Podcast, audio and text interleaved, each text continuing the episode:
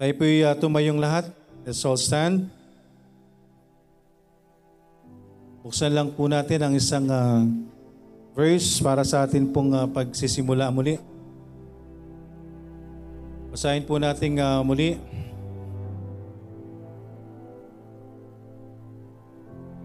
Okay, buksan naman po natin sa Matthew chapter 22. Matthew chapter 22 verse 37 ang atin pong uh, pag-aaralan.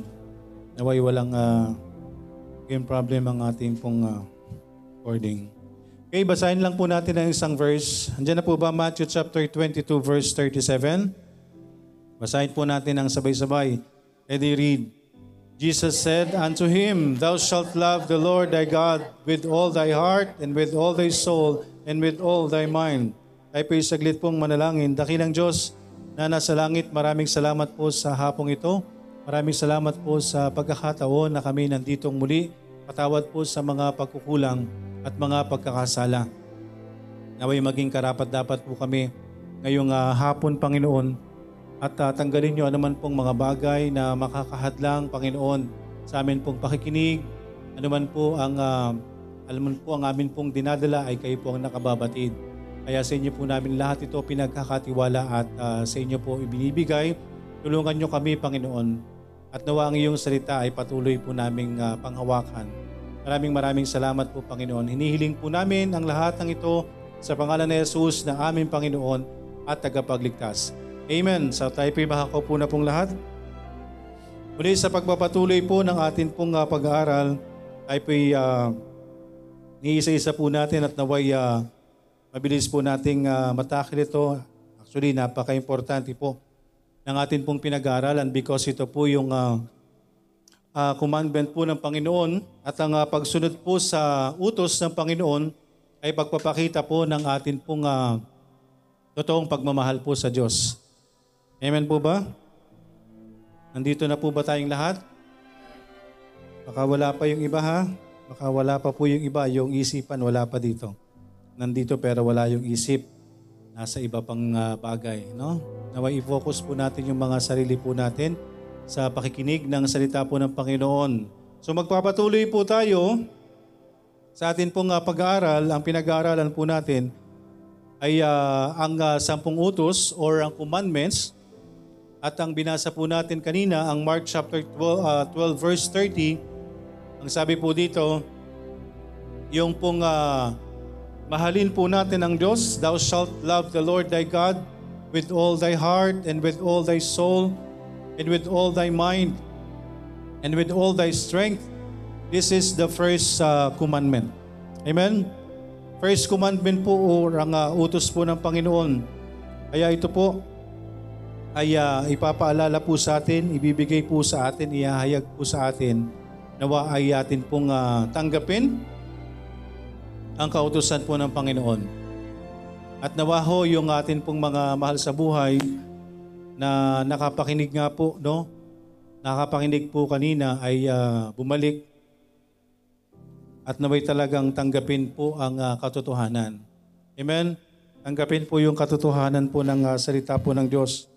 Because unless tanggapin po natin ang katotohanan, at uh, sundin po, andun po yung uh, biyaya po ng Panginoon, andun po yung uh, pagpapala, andun po yung awa ng Panginoon. Kagaya nga po ng uh, binasa natin para sa pagpapatuloy po natin kanina, yung second commandment po or yung last part na sinasabi po that uh, verse 6 and 7, ensuing mercy, ah sorry, sa verse uh, 5 and 6, sabi nga po dyan, dun sa last part, kapag uh, hindi ho tayo sumusunod sa kautosan po ng Panginoon o sumasamba po tayo sa hindi Diyos o dun sa hindi totoong Diyos, ay mararanasan po natin, okay, sabi po dyan, visiting the iniquity of the fathers upon the children unto the third, third and fourth generation of them that hate me, And verse 6, And showing mercy unto thousands of them that love me and keep my commandments. Amen? So dalawang bagay lang po lagi, no? Sa tama at sa mali. Kaya dalawang bagay lang po dito sa mundo. Ah, isang ah, puti, isang itim. Tama, mali, left, right. Di po ba? At tayo po ay sa Diyos o sa kaaway. Amen po ba? Alin man po doon. So automatic po na kapag hindi natin sinusunod po ang Diyos, sino sinusunod po natin? Di po ba? Dalawang bagay lang po lagi. Kaya po nawa ay ah, ito po patuloy po nating pag-aralan at unawain tanggapin ang salita po ng Panginoon. So sa pangatlong bagay po sa Ten Commandments, sabi po dito, ito po yung pangatlo, no? Pangatlo. Ito ho yung kabuuan, ito yung buong ah, sampung utos ng Diyos, walang labis, walang kulang, walang dagdag o anuman.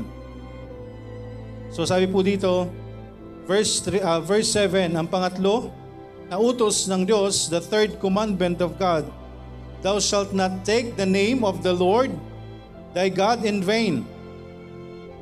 For the Lord will not hold him guiltless that taketh his name in vain.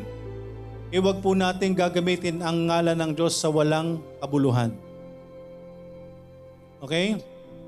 Huwag po natin gagamitin ang pangalan po ng Diyos napaka ah, seryoso. Okay, nausapin po ito na bagay na yung God, okay, yung pangalan po ng Diyos ay nagagamit po sa walang ah, kabuluhan. Di po ba ginagamit sa anumang usapan? Di po ba? So yung mga simple na akala natin simple, yung nagiging expression, di po ba? Nagiging expression lang po yung pangalan po ng Diyos. Napaka-importante ho. Nabigyang halaga po natin. At ang masama pa po doon, eh yung pangalan po ng Diyos ang sa sanlibutan, di po ba? Ay ah, minsan ay ah, or madalas walang paggalang sa Panginoon sa Diyos ay ah, nasasama pa sa mga pagmumura. Di po ba? O kaya talagang kinakurse ang pangalan ng Diyos. Di po ba? Kaya wag ho natin, kasama po ito. Thou shalt not take the name of the Lord thy God in vain, for the Lord will not hold him guiltless that taketh his name in vain. So ito pong uh, first, second, third, at ito pong uh, pang-apat, ito po yung commandments, ito po yung kautusan na patungkol sa Diyos. Okay? The first, second, third, and fourth commandment, yan po ay para sa Diyos. So yung pong pang-apat, kaya po napaka-specific po dito ng uh, pang-apat. Sabi po dyan, Remember the Sabbath day to keep it holy. Six days shalt thou labor and do all thy work. But the seventh day is the Sabbath of the Lord thy God. In it thou shalt not do any work, thou, nor thy son, nor thy daughter, thy manservant, nor thy maidservant, nor thy cattle, nor thy stranger that is within thy gates. For in six days the Lord made heaven and earth, the sea and all the, the, the sea and all that in them is, and rested the seventh day. Wherefore the Lord blessed the Sabbath day and hallowed it. So ito pong uh, pang, pang-apat po na mga na bagay mga kaibigan, ito po yung pag-alala po sa araw po ng, ng uh, Panginoon. Sa araw po na ibinigay po ng Panginoon para sa ating pananambahan. Amen?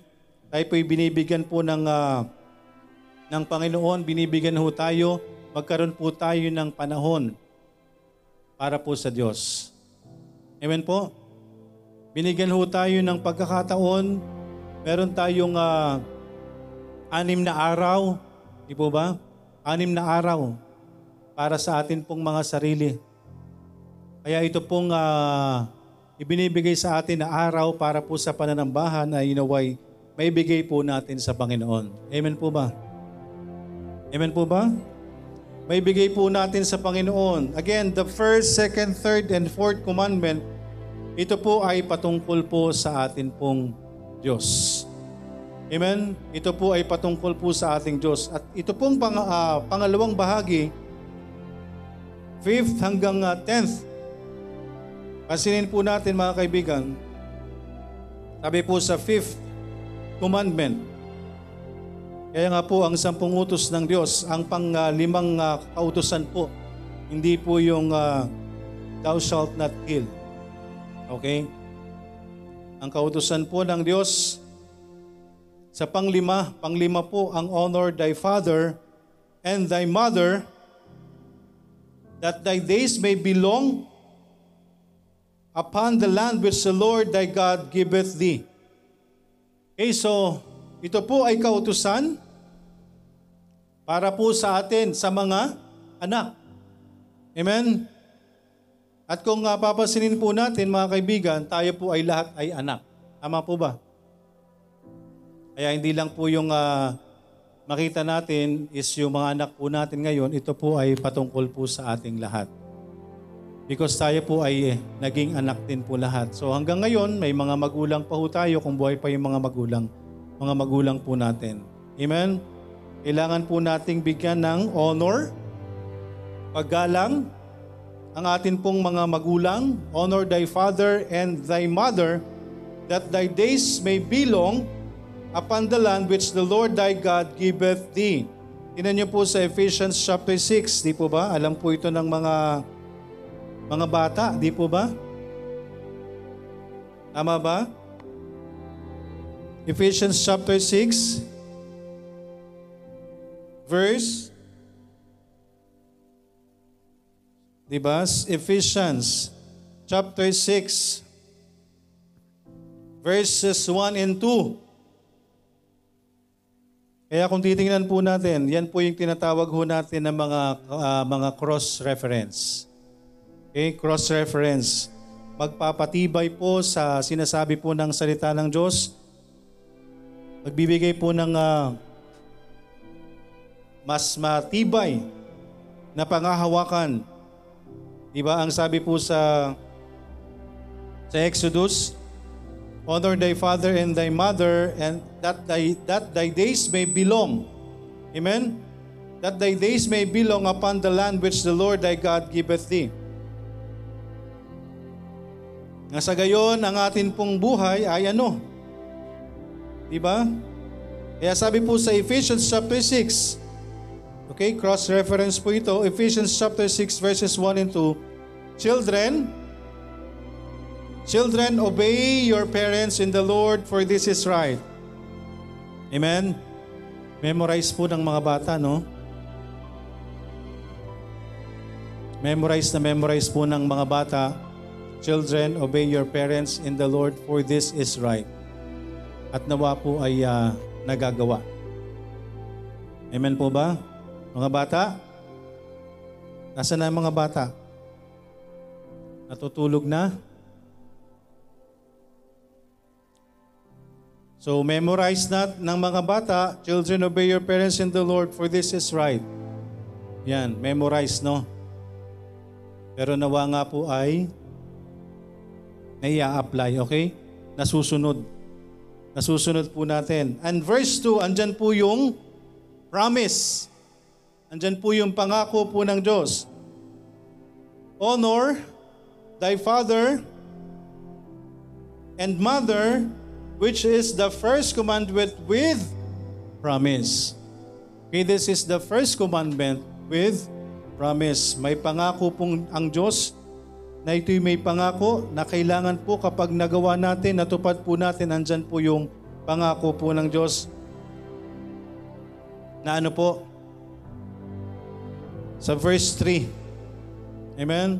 Yan po natin makikita po sa verse 3. Kaya magkakadikit po yan. Ephesians chapter 6 verses 1 to 3. Sa verse 3 ang sabi po, that it may be well with thee, and thou mayest live long on the earth. Okay, mga bata, kung gusto nyong mabuhay ng matagal, anong gagawin nyo? Susundin ang magulang, i-honor ang magulang para sa atin pong lahat. Amen? para sa atin pong lahat because sabi nga po, sabi ko nga meron pa ho tayong mga may mga magulang ho tayo. Wala po tayong dapat uh, gagawin kundi i-honor po natin ang ating mga magulang because that is the commandment with promise that it may be well with thee na maging maayos po sa atin. Amen po. Kapag andun ho yung atin pong paggalang at andun po yung regard natin sa magulang na magiging maayos po ito para sa atin at tayo po ay mabubuhay ng mahaba. Okay? Mabubuhay po tayo ng mahaba dito sa mundo. Yan po ang uh, panglimang utos ng Diyos. Panglima, ah sorry, panglimang utos at ang panglima po, sa atin pong kautusan, this is the Ten Commandments at sa atin po ang pang, pang-anim na utos po ng Diyos. Thou shalt not, thou shalt not kill. So andyan po ang utos ng Panginoon, thou shalt not kill. Pang, uh, ano sabi ko? Pang-anim. Pang-anim po na utos po ng Panginoon, thou shalt not kill. Pangpito, thou shalt not commit adultery. Pangwalo, thou shalt not steal. Yan. So yung mga iba yung mga iba po diyan, alam naman na po natin po 'yan. Alam na po natin, hindi na natin kailangan pang uh, i-elaborate. Thou shalt not steal. Okay? Yung uh, sabi nga ay uh, sa tingin natin ma- maliit lang, di ba? Lalo na po sa mga bata, yung uh, pang-uumit, di ba? Anything po, anything na hindi ho natin ipinaalam, ay nagnakaw na tayo. Amen po ba? Kaya sa mga bata, mag, maganda na sa pag, mula pagkabata pa lang nila ay alam na po nila yung bagay na yan. Anything na hindi ho sa atin, kinuha ho natin, parang nagnakaw na po tayo. Number nine, Thou shalt not bear false witness against thy neighbor. Yan. Ano pong ibig sabihin po nito? Thou shalt not bear, bear false witness against thy neighbor. Wag ho tayong magsasabi ng ano, ng walang, walang, ano, walang ano? Walang katotohanan, di po ba, against our neighbor. When we say neighbor po mga kaibigan, ito po yung kapwa po natin. Okay? At panghuli po, Thou shalt not covet thy neighbor's house, Thou shalt not covet thy neighbor's wife, nor his manservant, nor his maidservant, nor his ox, nor his ass, nor anything that is thy neighbor's. That is that that is thy neighbor's. Okay, as I mentioned po, yung uh, ko alam kung alam niyo yon, yung nakagisnan po nating uh, Ten Commandments, ay uh, ito pong uh, last part na ito ay naging dalawa. Okay? Ano ba yung isa? Thou shalt not covet thy neighbor's wife. At yung panghuli po, thou shalt not covet thy neighbor's good. Okay, kung di po ako nagkakamali. Yun po yung pinaka last part. Dahil nga po sa Ten Commandments ang nabanggit natin kanina, yung part ho ng second commandment, opo, kung mapapansin po natin, okay, Iba kadalasan meron yan sa harapan ng mga mga malalaking ganyan, no? Talagang naka naka-tablet pa, di ba? Na naka iba ganun, print ganun. Pero yung mga lumang simbahan ho, talaga may kita natin ay talagang nakaukit, naka may table of stone sila diyan, yung dalawang yun nga, yung tablets na yon. And then talagang naka ukit So, i-observe nyo lang po. Tingnan nyo po. Picturean nyo kung mababasa nyo po yan. At talagang maiiksi lang. Okay, maiiksi lang. Hindi po siya elaborated na ganito. Kumbaga parang sinamarize lang. So pag sinamarize natin, yun na lang yung, yun na lang yung tatatak sa tao. Di po ba? Yung sinamarize po natin na yan. Pero ito po yung kautosan po ng Diyos, ito po yung Ten Commandments, ito po yung kompletong kautosan po ng Panginoon na dapat po nating sundin. So ito po yung tinatawag sa pagpapatuloy po mga kaibigan, buksan po natin sa Matthew. Ito pong pinag-aaralan po natin, loving the Lord with all our heart, with all our soul, with all our mind, with all our strength. This is the first commandment ng Panginoon. Kaya tingnan ho natin, tayo po'y uh, binigyang liwanag, linaw, doon sa kautosan po ng Panginoon at kung tingnan nga po natin, doon sa binasa po natin sa Ten Commandments of God, andyan po yung uh, number 1, 2, 3, and 4. Yan po ay patungkol kanino? Patungkol po sa sa Panginoon. At ang pangalawang bagay po, ang pangalawang bahagi, patungkol po yan sa atin pong kapwa. Amen? Kapwa-tao. So tingnan po natin mga kaibigan sa, para po sa atin pong uh, bahagi ng atin pong pinag-aaralan sa Matthew chapter 22.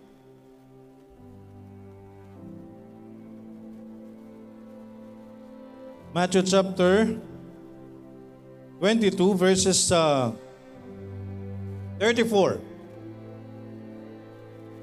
Sabi po dito, But when the Pharisees had heard that he had put the Sadducees to silence, they were gathered together. Then one of them, which was a lawyer, yan, siyempre lawyer, which one, uh, which was a lawyer, asked him a question, tempting him and saying, So isang uh, abogado ang nagtanong po sa Panginoon at siya po yan o, talagang uh, gusto po siyang i-tempt, no? Doon sa kanyang mga sasabihin. When we say tempt is sinasadya na magtanong ng mga komplikadong bagay para masubukan ang Panginoong Yesus. Eh masubukan yung kanyang uh, sinasabi, yung katotohanan ng kanyang mga sinasabi. Sabi po dito sa verse 36, Master, which is the great commandment in the law? which is the great commandment in the law. So when we say law, dito po mga kaibigan, ang pinapatungkulan po dito again is yung law of Moses. So when they say law, kapag sinabi po nilang law, ang pinapatungkulan po niyan ay yung Ten Commandments. So ang tanong po dito, sabi niya, which is the great commandment in the law? Sa verse 37 po, ang sabi po dyan, Jesus said unto him, Thou shalt love the Lord thy God with all thy heart and with all thy soul and with all thy mind. Amen? And verse 38, this is the first and great commandment. So ano po yung sinasabi po ng Panginoon? Thou shalt love the Lord thy God with all thy heart, and with all thy soul, and with all thy mind. This is the first and great commandment.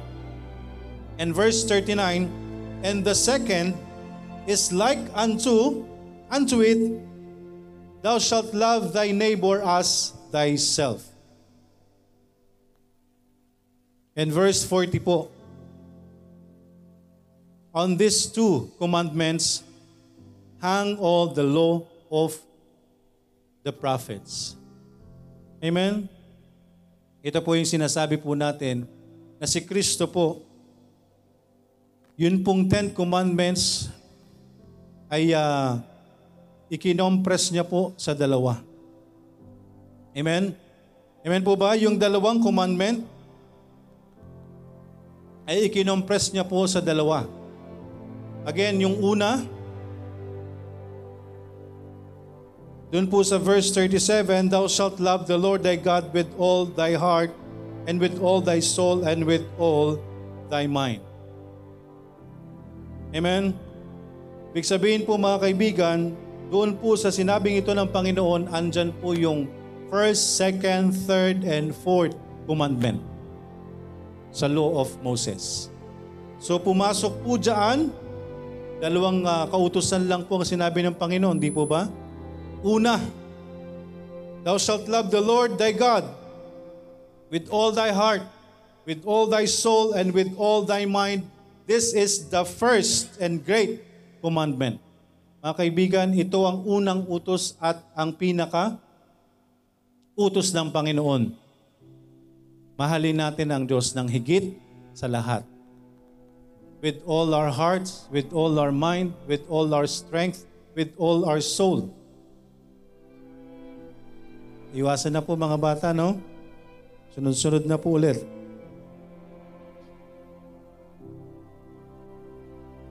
With all our soul, with all our hearts.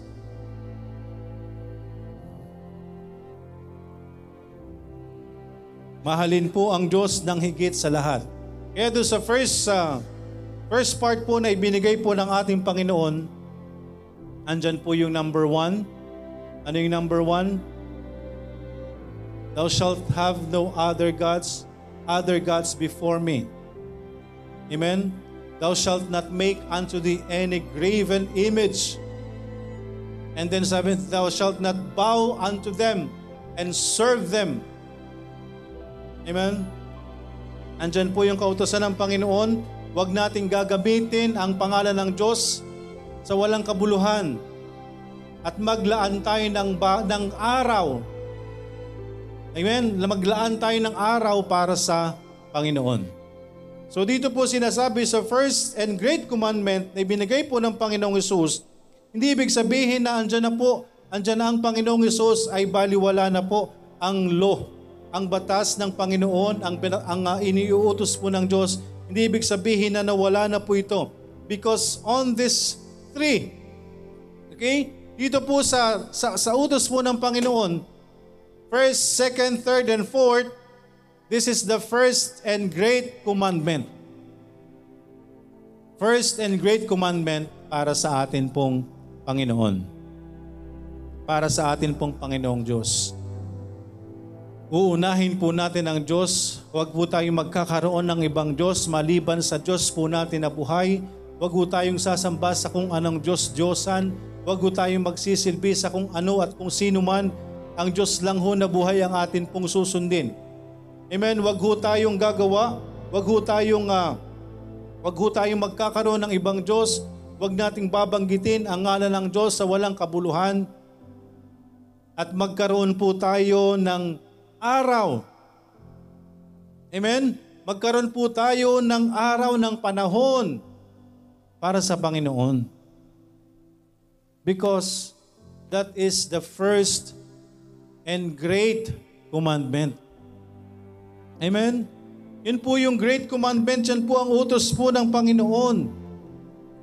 Magkaroon po tayo ng, ng uh, wag ho tayong magkaroon ng ibang Diyos. Magkaroon ho tayo ng panahon sa Panginoon. Kaya nga po kung di ho tayo nakapagbibigay ng sapat na oras, ng panahon sa Panginoon, Paano ho natin masasabi po na mahal po natin ang Diyos? Paano ho natin masasabi na minamahal po natin ang Panginoon? Kung hindi po natin sinusunod po ang kanyang utos. Amen? Because ang pagsunod po sa, ng uh, utos ng Panginoon, ito po yung magpapatunay na minamahal po natin ang Diyos. Hindi ho uh, hindi lamang po sa salita natin ang pagsunod po natin sa Panginoon. Amen? Ang pagsunod po natin sa Panginoon kasama po yung puso natin. Kasama po yung mga ginagawa ho natin. Kasama po yung isipan ho natin. Ano yung mga ginagawa natin? Para saan? Para kanino? Ano yung pinaggagamitan natin ng katawan natin? Para saan? Para kanino? Saan natin ginugugol yung lakas natin? Saan at kanino? Yung mga talento na binigay sa atin, saan natin pinagagamit? Sino nakikinabang sa atin? Amen? Kaya mga kaibigan, ang totoong pagmamahal po sa Panginoon, ang totoong nagsasabi po na mahal ang Diyos ay gumaganap sa kanyang utos. Gumaganap sa kanyang kautusan. At hindi ho natin pwedeng sabihin na dahil andyan na po ang Panginoong Yesus, andyan na po yung biyaya ng Diyos, ay aabusuhin po natin yung biyaya ng Panginoon. Kahit nandyan po ang sampung utos ng Panginoon, andyan po yan para sundin po natin. Amen? Meron po tayong basehan. Meron po tayong uh, pinagbabatayan. Ano po yung sinusunod po natin? Hindi natin sinusunod po ay ang ating mga sarili. Ang sinusunod po natin ay kung ano ang sinasabi po sa atin ng Panginoon, ang kalooban ng Diyos ang ginagawa po natin sa buhay po natin. Because yan po ang magpapatunay kung totoong tayo'y nagmamahal sa Panginoon. Amen? This is the first and great commandment. Mahalin po natin ang Diyos ng higit sa lahat. Huwag tayong magkaroon ng ibang Diyos. Huwag nating gamitin ang ngalan ng Diyos sa walang kabuluhan. At magkaroon tayo ng panahon sa Diyos. Kaya mga kaibigan, patuloy na paalala po sa atin. Amen? Patuloy pong paalala po sa atin. Nawa po yung atin pong relasyon sa Panginoon. Itama po natin. Ano po tayo sa harapan ng Diyos? Sino po tayo sa harapan po ng Panginoon kapag wala na tayo dito?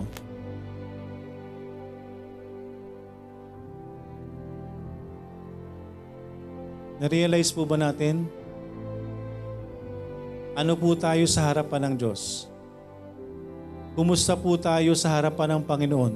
Kumusta po yung pagiging kristyano po natin kapag wala po tayo dito sa simbahan? Kumusta po yung relasyon po natin? Amen? Kumusta, kumusta po tayo sa harapan ng Panginoon?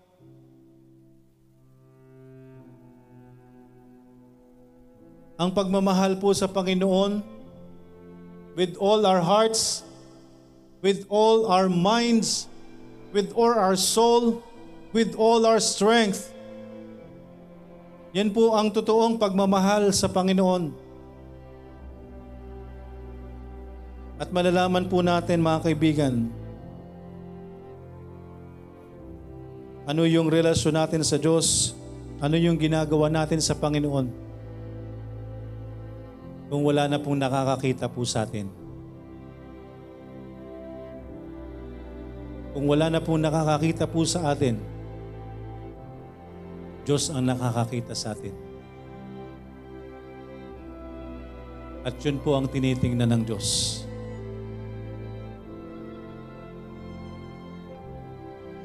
Nawa po ay ma-realize natin mga kaibigan.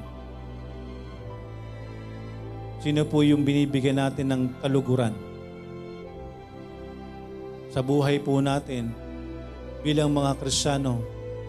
Kaya mga kaibigan, gawin natin ang isang bagay, anumang bagay na ito, gawin po natin ito ng may kaluguran sa harapan po ng Panginoon.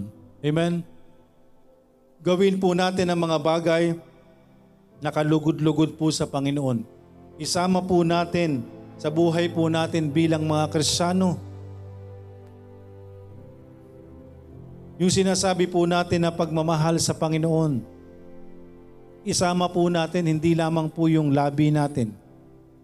Isama po natin ang puso, ang isipan, ang kaluluwa natin, ang lakas natin.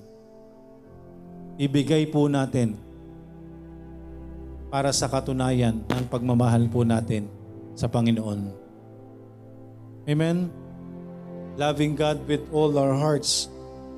Mahalin po natin ang Diyos with all our heart, with all our soul, with all our mind, and with all our strength. This is the first, sabi po dito sa binasa po natin, Matthew chapters Matthew chapter 22 verse 38, This is the first and great commandment. Ito ang unang utos at ang pinakamahalagang utos ng Panginoon ay patungkol po sa ating Diyos. Amen? And the second is like unto like unto it thou shalt love thy neighbor as thyself. Amen. Diyan po papasok mga kaibigan yung mula mula fifth commandment hanggang tenth commandment. Ano pong sinasabi ng fifth commandment? Thou shalt not kill, thou shalt not steal, thou shalt not commit adultery, thou shalt not bear false witness against thy neighbors, and thou shalt not covet thy neighbors lahat. Ibig sabihin po, wag nating pag-iinteresan ang sa iba. Amen? Kaya andyan po eh, dyan po pumapasok po no, yung kapag meron yung iyong uh, kapitbahay, may kakilala, gusto mo meron ka rin. Masama eh, di ba? Huwag nating hangarin ang pag-aari ng iba. Amen? And uh, sabi po dyan, and the second is like unto it, thou shalt love thy neighbor as thyself. Mga kaibigan, mahalin po natin ang kapwa po natin ng pagmamahal natin sa ating sarili. Kuha po natin kung ano po yung ginagawa po natin sa kapwa natin. Parang ginagawa natin sa sarili natin. We should love our neighbor as thyself. Mahalin po natin ang atin pong kapwa kagaya po ng nais po natin sa atin pong sarili. Amen? Verse, uh, 1 John. Ah, sorry. 1 John, tama. 1 John chapter 4.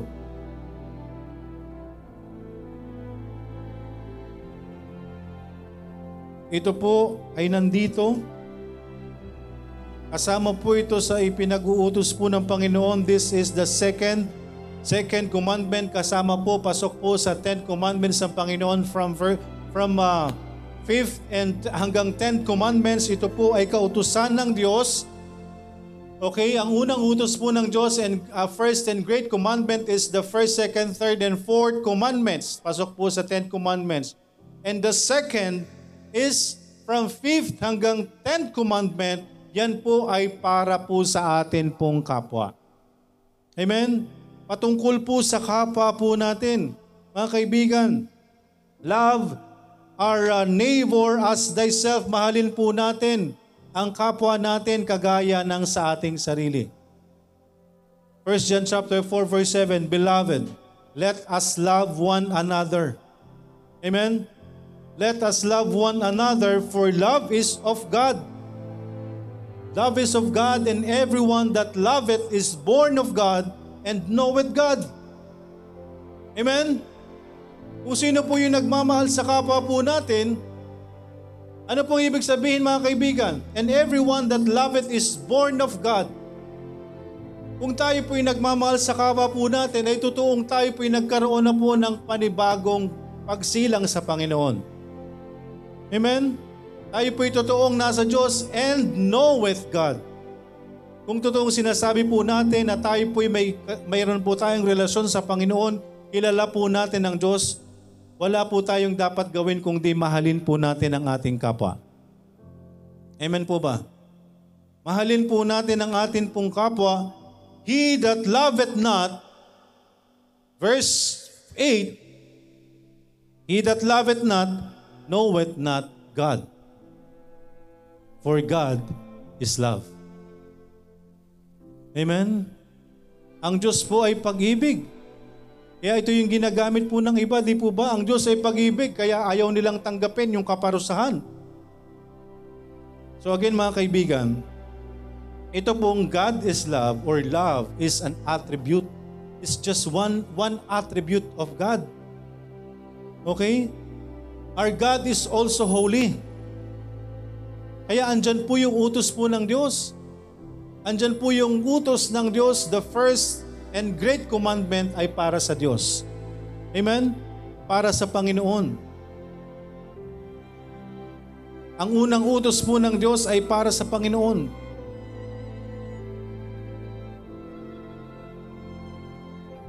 Hindi ho para sa tao. Kaya dapat uunahin po natin ang Diyos, uunahin natin ang Panginoon, mahalin natin ang Diyos ng higit sa lahat. At may ibinigay din pong kautusan ng Panginoon. Ibinigay na kautusan ng Panginoon para sa kapwa po natin. Is mahalin po natin. Amen? Mahalin po natin ang atin pong kapwa. Mahalin po natin ang kapwa kagaya ng nais po natin sa atin pong mga sarili. Because ang pagmamahal po natin sa ating kapwa ay pagpapatunay na tayo po ay sa Diyos. Tayo po ay nasa Panginoon. Ito po ang bilin po ng Diyos sa bawat isa po sa atin, lalo na po tayo, mga, kapwa, uh, mga mananampalataya. Ang bilin po ng Panginoon po sa atin ito pong nakasulat po na binasa po natin, Let us love one another. Amen po ba? Mga kapwa mananampalataya, let us love one another for love is of God. Love is of God. Ang pagmamahal po ay sa Diyos. And everyone that loveth is born of God and knoweth God. He that loveth not knoweth God, for God is love. So kung di ho natin kayang mahalin ang kapwa natin, ano pong ibig sabihin? Di po ba? Kung tayo po ay anak ng Diyos, mga kaibigan, wala ho tayong dapat gawin kundi mahalin po natin ang kapwa natin. Amen? Mahalin po natin ang kapwa natin kahit hindi sila kaibig-ibig. Kahit hindi sila kamahal-mahal. Kakaproblema ako sa messenger. Nawawala.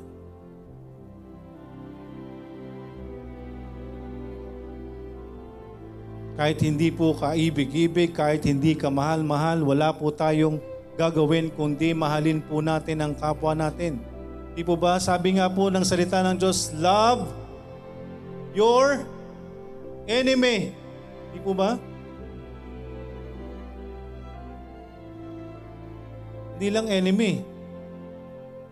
Enemies.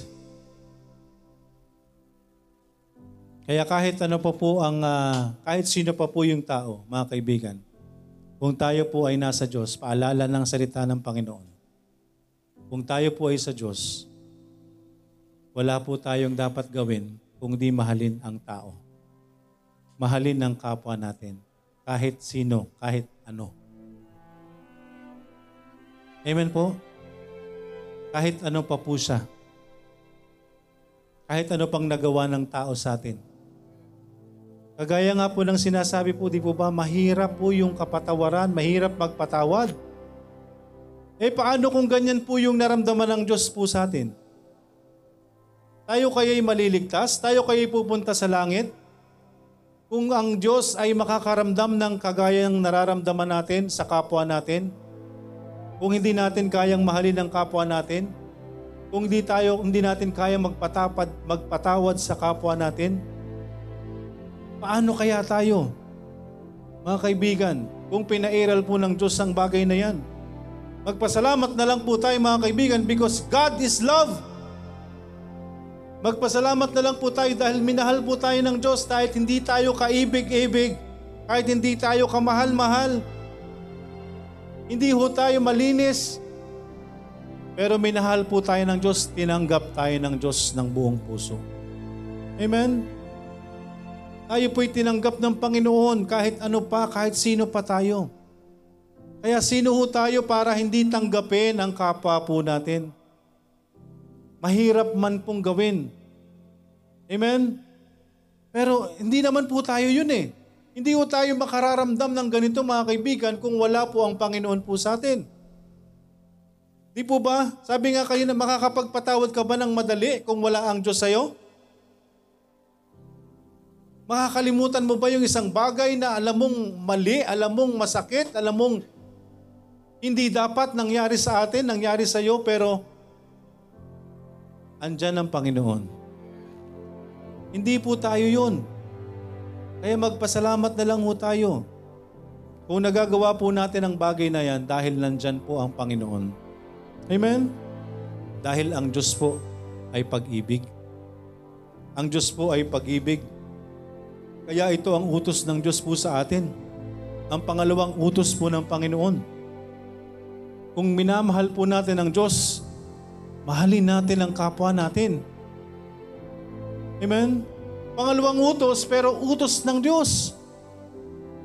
Una, mahalin natin ang Diyos ang higit sa lahat at pangalawa, mahalin mo ang iyong kapwa. Yan po ang utos ng Panginoon.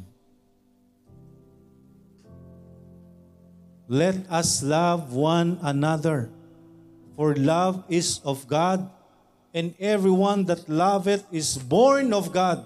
Ang sino man pong nagmamahal ay totoong ipinanganak sa Diyos. Totoong may relasyon sa Panginoon. Ito po ang ibig sabihin po mga kaibigan ng born of God. Kung totoong tayo muling ipinanganak, ibig sabihin ng muling pinanganak tayo nagkaroon na po ng relasyon sa Diyos. Kung tayo totoong bagong nilalang na mga kaibigan, andun po yung pagmamahal po sa atin. Pagmamahal natin sa kapwa natin. Amen? Kahit yung mga matagal nang uh, nagkasala sa atin, alam po natin, di po ba napakahirap pong kalimutan pero dahil nandyan ang Panginoon, magagawa po natin ang bagay po na yan. Amen? Magagawa po nating magpatawad, magagawa po nating ipanalangin. Di po ba? Kahit nga tayo po inuusig, pinipersecute, ano pong sabi ng Diyos? Pray for them. Tama po. Sinabi po ba ng Diyos na itakwil mo ang tao na yan? Kung tayo po inuusig ng sino man, ipanalangin mo siya. Amen? At kung tayo may kaaway, anong sabi ng Panginoon? Sinabi po ba niya na ano, na i-curse mo yung kaaway mo? Ang sabi ng Diyos, love your enemies. Bakit?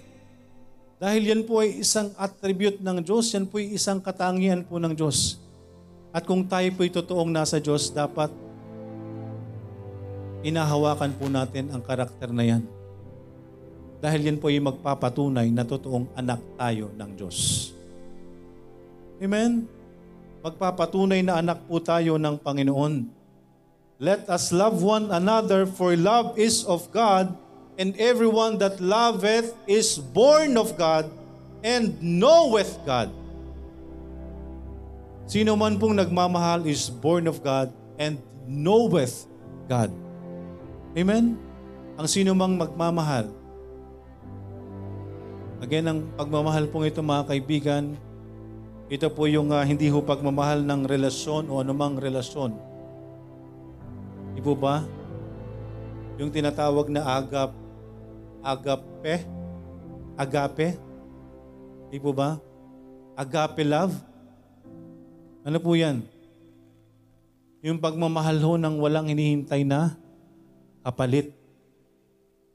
Unconditional Amen?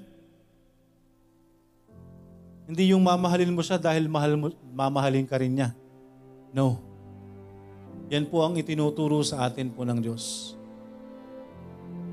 Yung magmahal tayo ng kapwa natin unconditionally. Amen? Ipanalangin ang bawat isa. Ipanalangin ang umuusig sa atin ipanalangin, mahalin ang kaaway dahil yan po'y utos ng Diyos. Mahalin natin ang atin pong kapwa because God is love. Sino mang nagmamahal sa kapwa ay siya'y totoong anak ng Diyos at kumikilala sa Diyos. But he that loveth not knoweth not God, for God is love. Kung sinasabi po nating anak tayo ng Diyos, wala tayong gagawin kundi mahalin natin ang kapwa natin. Amen? Kaya mga kaibigan, bilang utos ng Diyos, mahalin natin ang Diyos ng higit sa lahat at mahalin natin ang kapwa natin kagaya ng nais nating pagmamahal sa atin pong mga sarili. Amen? Hindi ho nawawala ang utos ng Diyos. Andyan ang biyaya po ng Panginoon. Sumusunod po tayo sa Diyos by His grace. Amen? Nakakasunod po tayo sa Panginoon by His grace. Kaya alalahanin po natin ang bagay na yan ang ibinigay sa atin ng Panginoon. Minahal tayo ng Panginoon unconditionally. Amen? And we should love our God with all our hearts, with all our mind, with all our soul, with all our strength, with all our hearts. Amen? Purihin po ang kanyang salita, mga kaibigan. Purihin po ang Panginoon. Dahil tayo po'y nakakarinig ng kanyang salita, nakakarinig tayo ng mga pangaral. Andyan pong patuloy ang paalala sa bawat isa po sa atin na tayo po bilang mga anak po ng Diyos, wala tayong gagawin kung di sumunod sa kanyang utos. Amen? Purihin po ang kanyang salita. On this too, loving our God with all our hearts and loving our neighbor as ourselves, ito po ang binigay na kautusan ng Panginoon, but hindi ibig sabihin na kalilimutan natin because on this too, commandments hang all the law and the prophets. Lahat po ng utos ng Diyos ay nakapaloob sa dalawang utos na ito ng Panginoon. Amen? Loving God with all our hearts and loving our neighbors as ourselves. Tayo po'y saglit na manalangin. Dakilang Diyos na nasa langit, maraming salamat sa, sa hapong ito, Panginoon. Maraming salamat po sa pagkakataon. Sa inyong salita na patuloy po naming napapakinggan, kayo po ang kumilos sa bawat isa.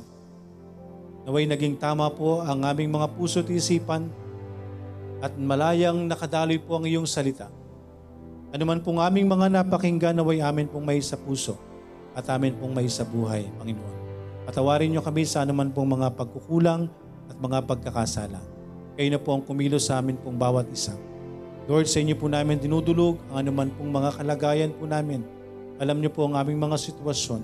Patuloy niyo kami bigyan ng kalakasan, Panginoon, sa amin pong pagpapatuloy. Maraming maraming salamat, Panginoon, sa inyo na po namin. Tinatagubinin ang lahat ng amin pong mga kahilingan at ang iyong mga anak. Patuloy niyo rin po na gamitin, na daluyan ng pagpapala at maging kagamit-gamit sa ikatataguyod ng iyong gawain. Maraming salamat po, Panginoon. Sa sino man pong maaring makapakinig, kayo po maging power, Panginoon. At nawa ang patuloy naming dalangin sa amin pong mga mahal sa buhay, ang kanila pong tamang relasyon, magkaroon sila ng tamang relasyon sa inyo, Panginoon. Maraming salamat, Panginoon. Hinihiling po namin ang lahat ng ito sa pangalan ni Jesus na aming Panginoon at tagapagligtas. Amen.